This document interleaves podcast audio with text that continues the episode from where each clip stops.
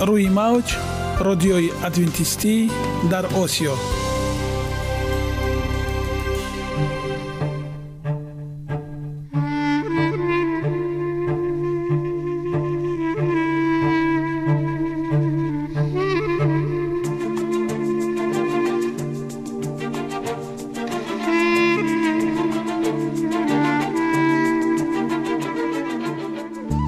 با عرض سلام به شما شنوندگان عزیز.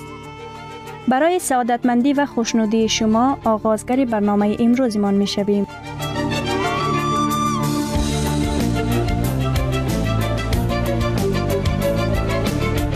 برنامه‌های ما شامل سه بخش می‌باشند. بخش اول سلامتی، که در آن ما به شما طرز حیات سالم، جلوگیری از امراض و غذاهای سالم را پیشنهاد می‌نماییم.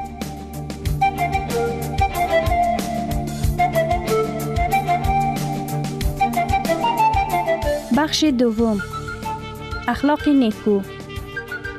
چنانکه افلاطون گفته است تمام طلاهای روی زمین و زیر زمین به قدرت یک فضیلت اخلاقی ارزش ندارد.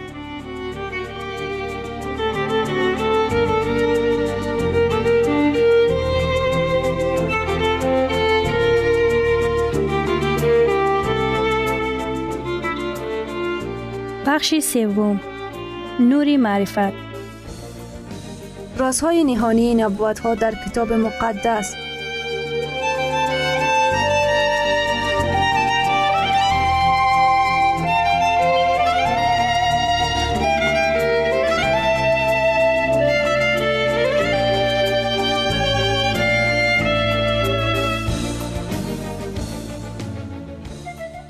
پس با ما باشید. صدای امید با نوای امید.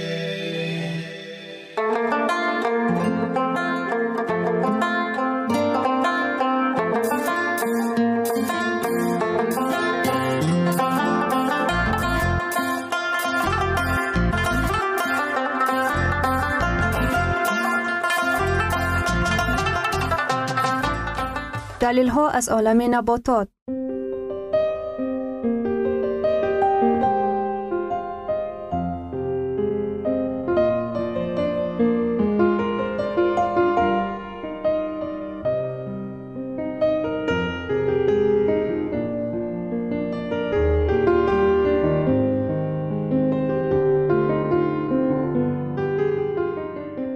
خداوند در طبیعت برای سلامتی ما همه چیزها را مهیا ساخته است.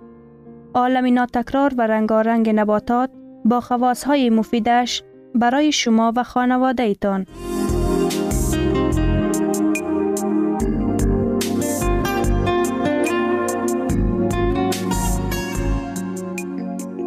اگر شما خواهان این باشید که بدنتان فعالیت خوب داشته باشد، پس آن را با غذای سالم تامین نمایید.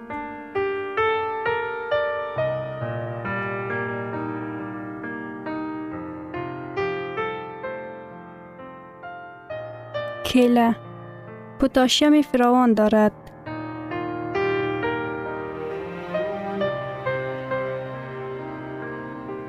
اکنون ادامه آن را با هم میشنویم.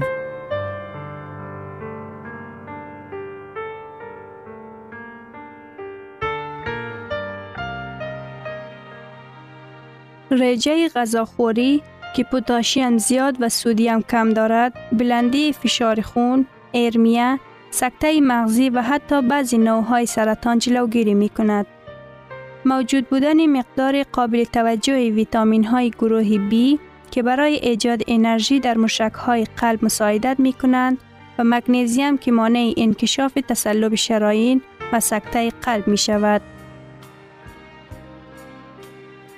زیاد بودن نخ‌های غذایی که خالصیت را کم می‌کنند، مقدار کمی سیروتونین که همچون ماده فراخ کننده رگها فعالیت می کند. ویران شدن روده ها. کله در تنهایی یا در همجایی با سیب می تواند دیاریا را هم در بزرگسالان و هم در خردسالان باز دارد. کله برای کسانی که از سلکسیا یعنی ویران شوی کاری روده و کمخوری را به سبب حساسیت به گلیوتین در پی دارد. از آب میکشند بسیار مفید است. کیله در ردیف جواری و برنج برای کسانی که از چنین بیماری رنج میبرند بهترین غذا است. ارتریتی ماچکلیس و پادگره.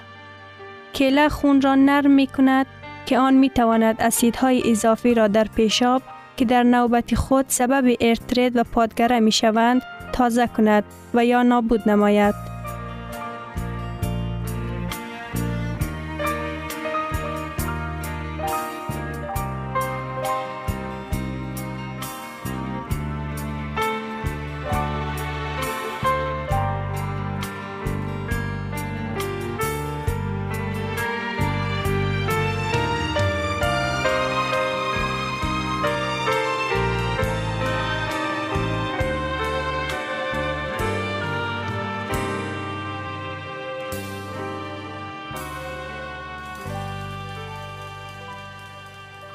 پرهیز با مقداری کمی سودیم.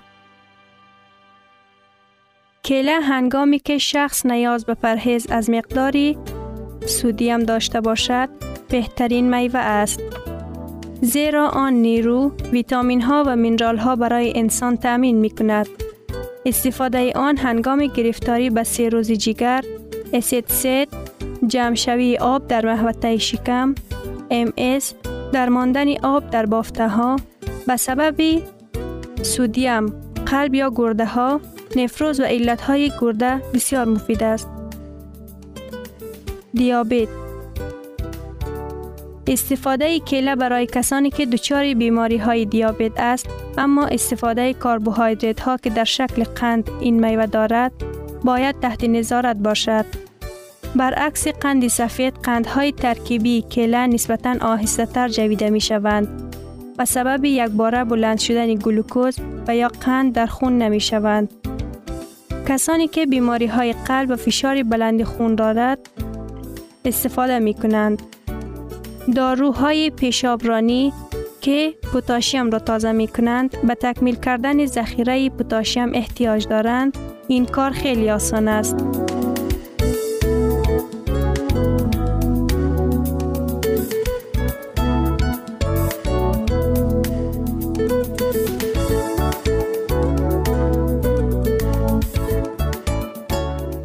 اگر منظم کیله استفاده کنند، دو کیله بزرگ تقریباً صد و ده گرم هر کدام از آنها یک گرم پتاسیم دارند.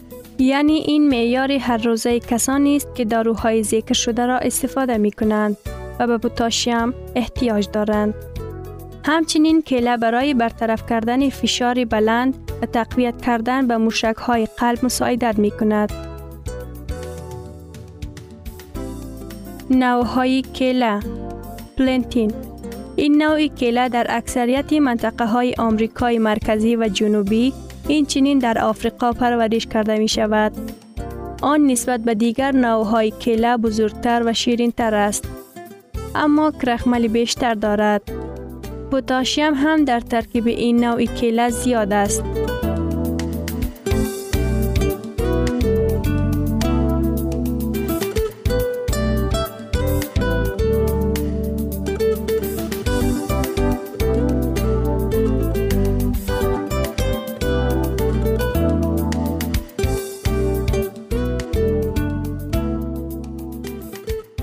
نوع کیله را خام خوردن ممکن نیست. آن به کچالو بسیار مانند دارد و اساساً برای آماده کردن طعام‌های گوناگون استفاده می شود. از این نوع کیله حتی آرد هم می گیرند که برای پختن نان استفاده می شود. این نوع کیله در بعضی از کشورهای ترافیکی خوراکی اساسی به حساب می رود. کیله کوچک. این نوع کیله ها نسبت به کیله های معمول کوچکتر، شیرین‌تر و خوشبوتر می باشند. چنین کیله ها در وزیره های قناری، آفریقا و آسیای جنوبی شرقی می رویند. کیله سرخ. این نوع کیله ها در ملائیزیا پرورش کرده می شود و پوست سرخ تاریک دارند. مزه کیله سرخ و کیله های عادی مانند است و آن را هم خام استفاده می کنند.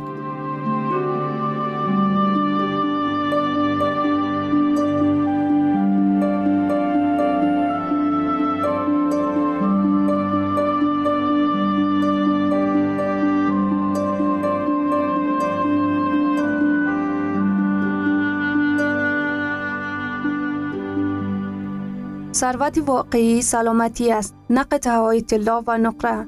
مهاتما گاندی. شنوندگان عزیز، پس بیایید حیات خود را با سلامتی و خیرات زیور بخشیم. برنامه های ما ادامه دارد، پس با ما باشید.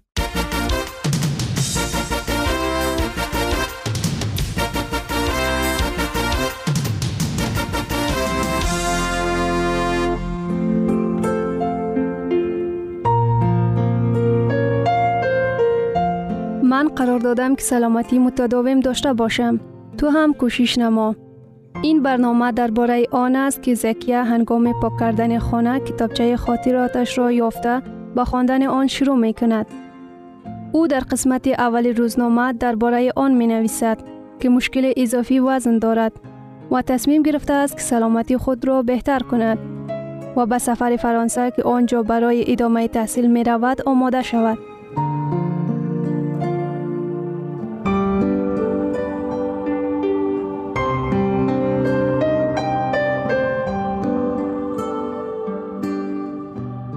جدایی از حیات شیرین برابر با مرگ است.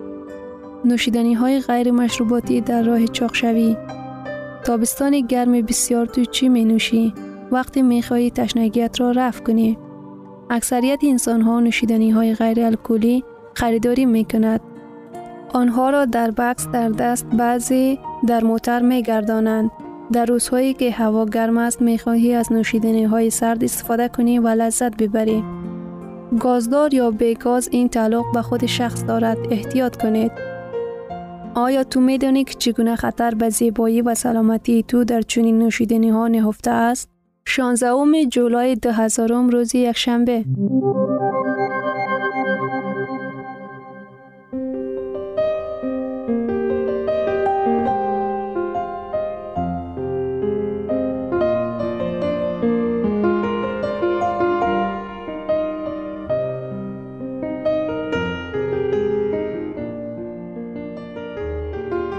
سلام. زمان بسیار زود می گذرد. چند وقت پیش آرزو می کردم که این فصل زودتر تمام شود. فعلا نصف تابستان گذشته است. ولی افسوس نمی کنم به خاطر که وقتم را بیهوده صرف نکردم. هر روز یک چیز نو یاد گرفتم و دیروز هم مثل همیشه یک چیز نو یاد گرفتم. سحر هنگام سیر کردن ظرف آب را فراموش کردم و تصمیم گرفتم که به خانه برنمیگردم. از مغازه می گیرم. در مغازه نوشیدنی سرد نیافتم.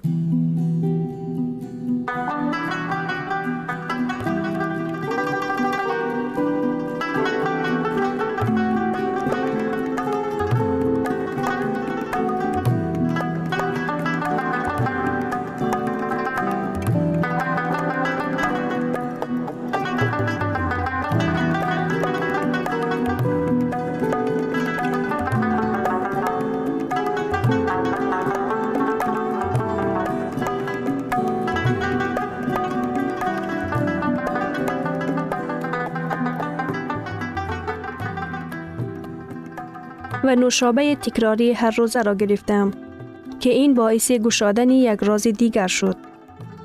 بعد از دویدن لطیفه از من پرسید که باوردار شیرینی زیاد استفاده نمی کنی؟ حیران شدم، زیرا چند مدت است که خوردن شیرینی زیاد را محدود کردن و خوردن شیرینی روزانه را در توازن نگاه می دارم. در اول مشکل بود، ولی من آهسته آهسته مقدار شکر را کم کردم. در یک روز پنجاه گرم استفاده می کنم. البته این را وزن نکردم، لیکن فکر می کنم همین مقدار است. هیچ حدس نمی زدم که لطیفه چی می خواهد بگوید. می دانستم که استفاده زیادی شکر ضرر دارد، لیکن نمی دانستم که از ارگانیسم کلسیم را از بین می برد. خستگی را زیاد می کند. سرعت پیری را تند می کند.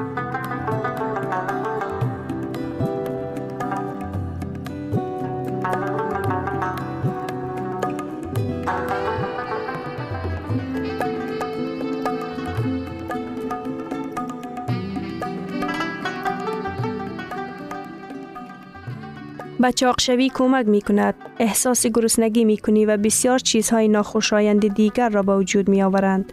تو می توانی یک باره دوازده تا چهارده گلاس آب را استفاده نمایی. چند ساعت بعد دوباره همین مقدار دیگر. لطیفه پرسید: تنها با تصور کردن دهانم از حد زیاد شیرین شد. نه، من با چنین قهرمانی آماده نیستم. و او به من در مورد آن معلومات خوب داد. معلوم می شود در ترکیب نوشیدنی های غیر الکلی شکر زیاد موجود است.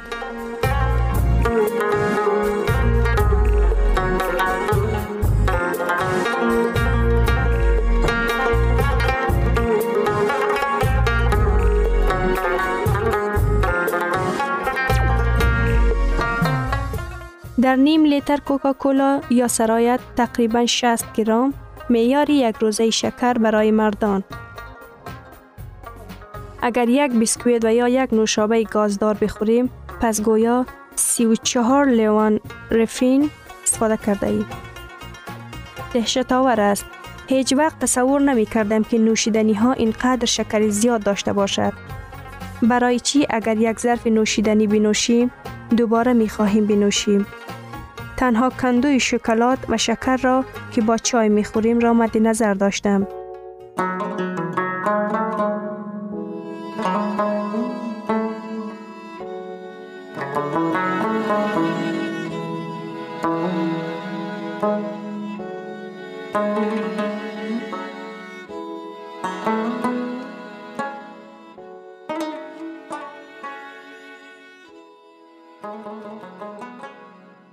ولی ببینید که چی گپ بوده است. در بسیاری محصولات شکر نهفته شده سرچشمه غذاناکی نهفته موجود است.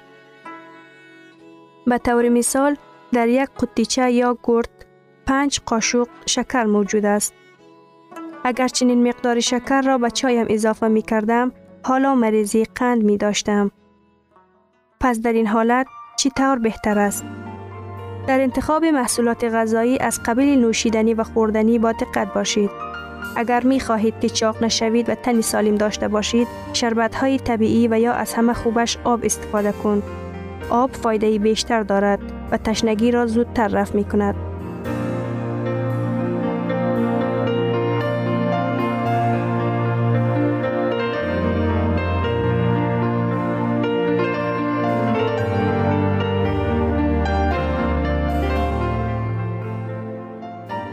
گرامی‌ترین ارزش خانوادگی اخلاق نیکوست و همانا با ارزشمندترین بی‌نیازی عقل است.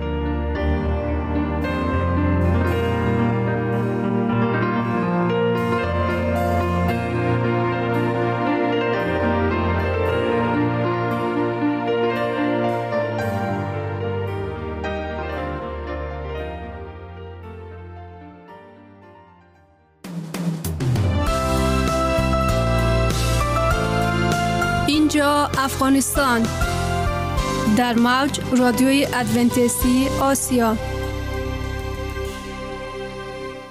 اینجا ما می توانیم برای خود از کلام خداوند حقیقت ها را دریابیم. با تعیین کردن حوادث آینده و افتتاح راه نجات در صفحه های کلام مقدس، حق تعالی ما را تنها نگذاشته است. ما شما را به آموزش این گنج بی‌بها دعوت می نماییم. اکنون با هم می شنویم که خداوند چیزی را به آدمان آشکار و تعیین کرده است.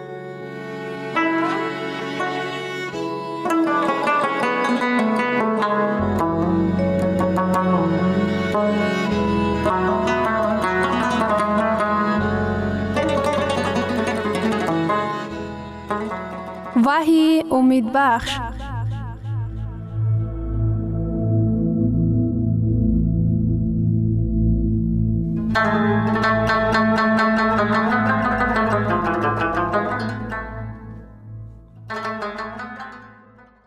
بره اژدها و تمام سیستم دروغی دیانت را مغلوب می سازد. وحی باب هفده آیه چهارده. آنها با بره جنگ خواهد کرد و بره بر آنها غالب خواهد شد. اگر ما طرفدار بره باشیم، پس ظفر خواهیم یافت. زیرا او خدای خداوند، شاهنشاه شاهان و آن عده کسانی که با او هستند، برگزیدگان صادق هستند. برای چی در کتاب وحی خداوند بره بی پشت و پناه، عاجز و بی عیب را همچون رمز پسر خود قبول کرد. بیایید یک جایه رمز بره را در کلام مقدس مشاهده کنیم و می بینیم که چگونه او بی واسطه به زندگی ما نیز امروز دخالت دارد. چگونه درک کردن بره خداوند کسی را از حس گناه رهایی می بخشد. چطور او ما را از گناه نجات می دهد؟ از چه طریقی او ما را در مورد واقعی بودن زندگی ابدی به ما اطمینان می دهد؟ بیایید به زمان آدم و هوا برگردیم. آدم و هوا از امر خداوند سرکشی کرده از میوه درخت معرفت نیک و بد خوردند. سرکشی از امر خداوند گناه نامیده می شود. خدا فرموده بود اگر آدم و هوا از میوه درختی که ممنوع شده بود بخورند حتما خواهند مرد. در نامه پولس به رومیان آمده است. رومیان باب شش آیه بیست و سه. زیرا پاداش گناه مرگ است. وقتی که آدم و هوا گناه کردند خداوند به ایشان فرمود بره را به قربانی بیارند تا اینکه به جای آنها بمیرد.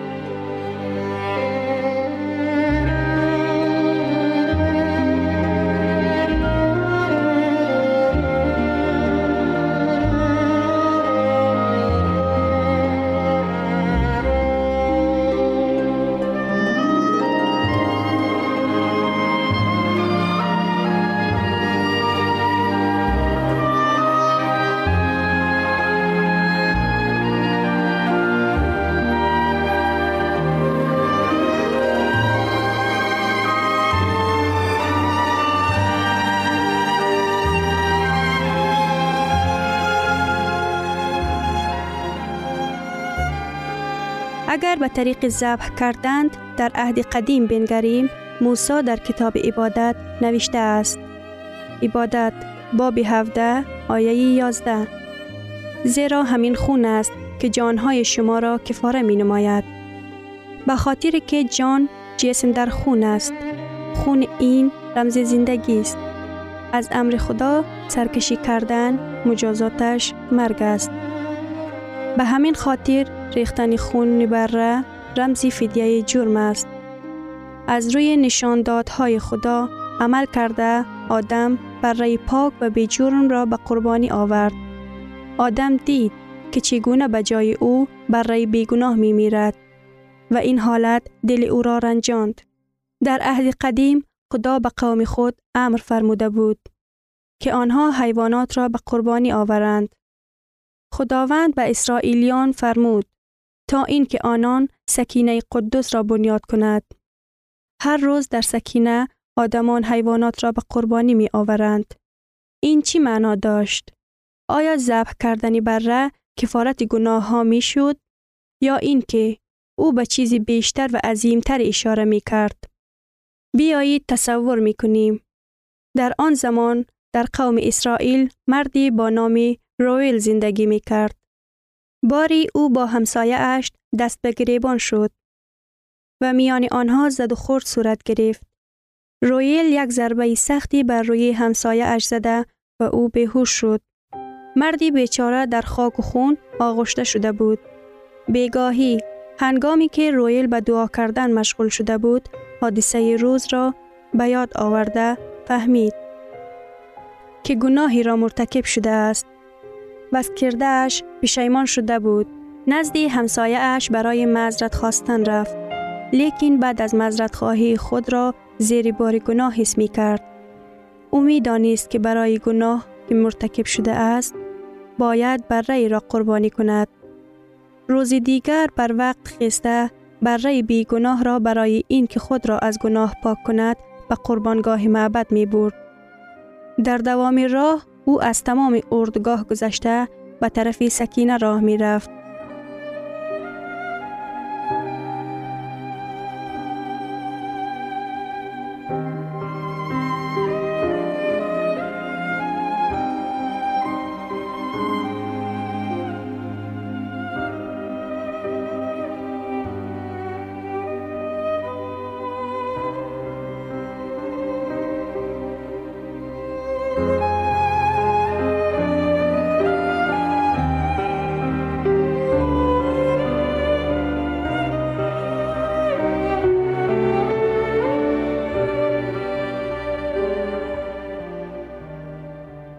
هنگامی راه تمام مردم او را می دیدند و می فهمیدند که او مرتکب گناه شده است. او عیب خود را حس می کرد. رویل به قدوس نزدیک شده در آستانه درآمدگاه به زانو درآمد. دستانش را بر سر بره گذاشته گناهش را اقرار کرد. سپس کارد را گرفته بره را ذبح کرد. خون بره در دامان او پاش می‌خورد و در نزد پایش بره جان داد. کاهن معبد خون بره را گرفته به قیدی وارد می‌کرد و جسم بره را قطع قطع می‌کند. پیش از آنی که رویل بر قدوس می آمد، سنگینی گناهانش را حس می کرد. اکنون هنگامی که او بره بیگناه را ذبح کرد، رویل خود را آمرزیده شده احساس می کند. کلام مقدس در این باره در کتاب عبادت چنین می گوید. باب پنج، آیه پنج و شش. پس در صورتی که او در یکی از اینها مجرم گردیده است، بگذار به گناهی که کرده است اقرار کند و قربانی جرم خود را برای گناهی که کرده است به خداوند تقدیم نماید. وقتی که رویل به گناهش اقرار کرد، عیب او به بره قربانی گذاشته می شود. بره رمزی گناهکار حساب می شود. از بس که پاداش گناه مرگ است، رویل خودش باید کارد را گرفته بره را ذبح نماید. بره پاره شده را به قربانگاه می گذارند و خونش را به پرده‌ای که قدوس را جدا می کرد و آنجا صندوق عهد و شریعت خداوند موجود بود می پاشند. رویل قانون شیطان را وایران کرده بود، برای همین سزایش مرگ است. لیکن به جای او بره قربانی شده بود. رویل از عیبش پاک شده از جزا آزاد می گردد. برای چی خداوند این قربانی های بی حساب را طلب می کرد؟ آیا این حیوان به انسانها زندگی جاودان می دادند؟ مگر آنها انسانها را از گناه پاک می ساختند؟ یا اینکه آنها رمز دیگر چیز بودند؟ شاید آنها به قربانی اصل کردار آینده باید ذبح شونده اشاره می کرد.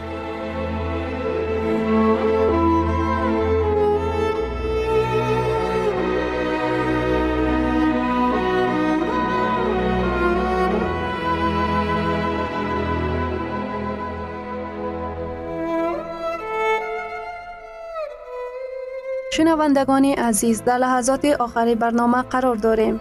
برای شما از بارگاه منان، صحتمندی و تندرستی، اخلاق نیکو، نور و معرفت الهی خواهانیم.